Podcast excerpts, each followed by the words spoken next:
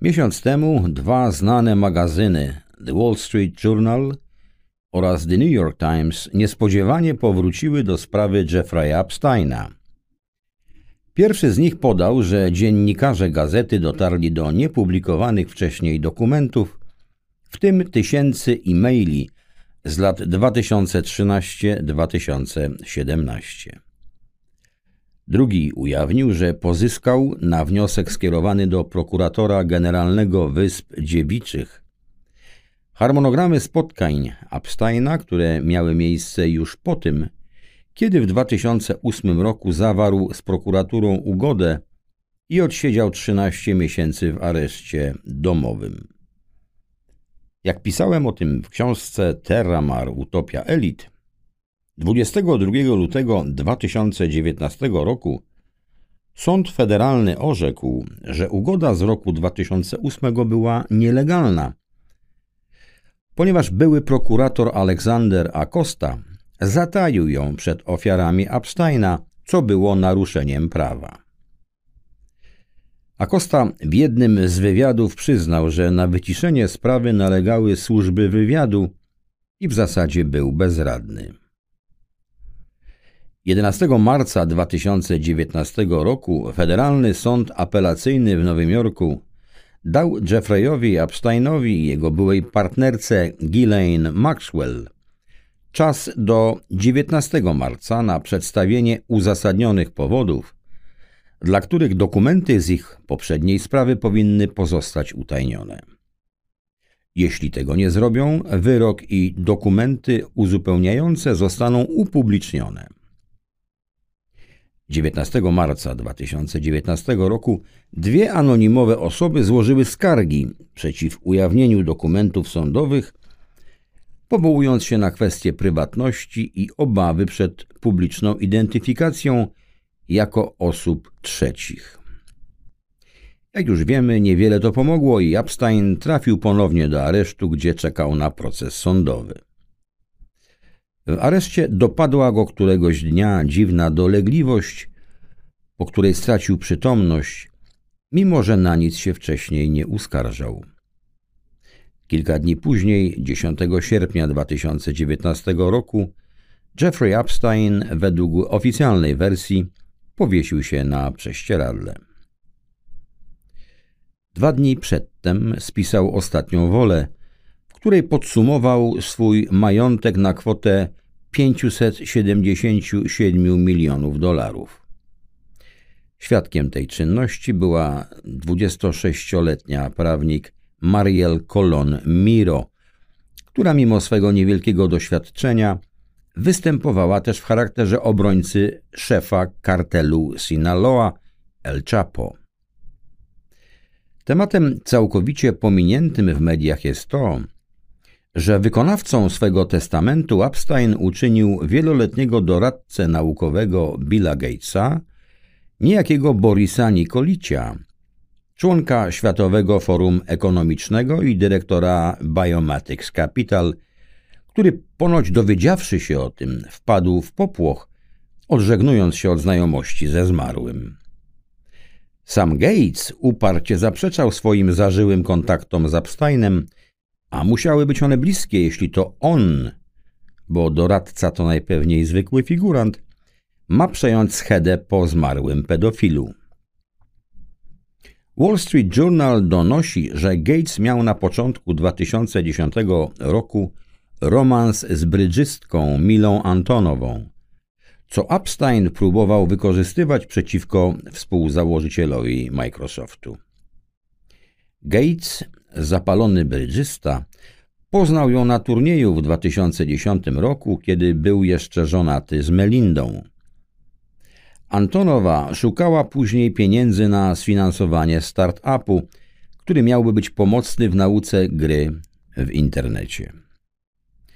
To właśnie Borys Nikolić przedstawił Antonową Epsteinowi w 2013 roku. Epstein nie zgodził się sfinansować przedsięwzięcia, ale opłacił bryżystce szkołę dla programistów. W roku 2017 Epstein wysłał podobno wiadomość e-mail do Gatesa z prośbą o zwrot kosztów nauki. Miało to miejsce wkrótce po tym, kiedy Gates odrzucił starania Epsteina o uruchomienie dużego funduszu charytatywnego z JP Morgan Chase. W ujawnionych dokumentach pojawiają się poza tym nazwiska takich osób jak Sergiej Brin, założyciel Google, Ehud Barak, były premier Izraela, William Burns, dyrektor CIA, Joshua Cooper Ramo, członek Rady Nadzorczej firmy FedEx, Ariane de Rothschild, przewodnicząca grupy Rothschild, Catherine Rümmler, doradca Goldman Sachs, czy słynny filozof i językoznawca Noam Chomsky. Pojawiły się również dwa nazwiska, które moim zdaniem są w tym zestawieniu kluczowe. To opisywany przeze mnie na łamach warszawskiej gazety w tym roku Peter Thiel, urodzony w niemieckim Frankfurcie, bliski przyjaciel Donalda Trumpa.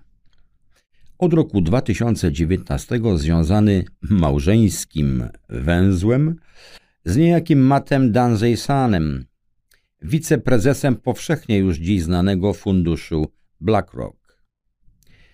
Druga postać to Tom Barak, sojusznik Trumpa, znający się z Epsteinem jeszcze w latach 80. Wall Street Journal informuje, że Epstein próbował odnowić tę znajomość w 2016 roku, po tym gdy Trump zdobył nominację Republikanów. W sierpniu tego roku Epstein umówił się na obiad z Barackiem, który był wówczas nieformalnym doradcą kampanii Trumpa. Barack został również zaproszony do kamienicy Epsteina w Upper East Side we wrześniu 2016 roku wraz z rosyjskim ambasadorem przy ONZ Witalijem Czurkinem i reżyserem Woody Allenem.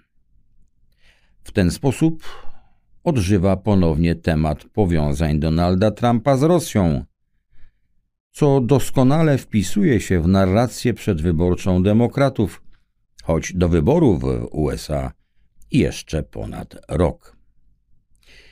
Nie zawahano się więc, by podać kilka głośnych nazwisk, choć trzeba zauważyć, że niektóre z nich, jak choćby księcia Andrzeja czy Leona Blaka, współzałożyciela i byłego prezesa firmy inwestycyjnej Apollo Global Management, od dawna pojawiały się w mediach, kiedy pisano o Epsteinie.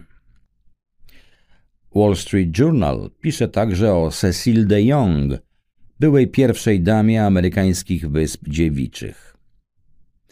Według dokumentów sądowych złożonych przez JP Morgan Chase w odpowiedzi na pozew cywilny wniesiony przeciwko bankowi przez Wyspy Dziewicze, De Jong zaczęła pracować dla Epsteina od 2000 roku i kontynuowała pracę, gdy jej mąż, John De Jong, pełnił funkcję gubernatora tego terytorium od 2007 do 2015 roku. W dokumentach można przeczytać, że pani De Jong pomagała w załatwianiu wiz dla niektórych ofiar Epsteina.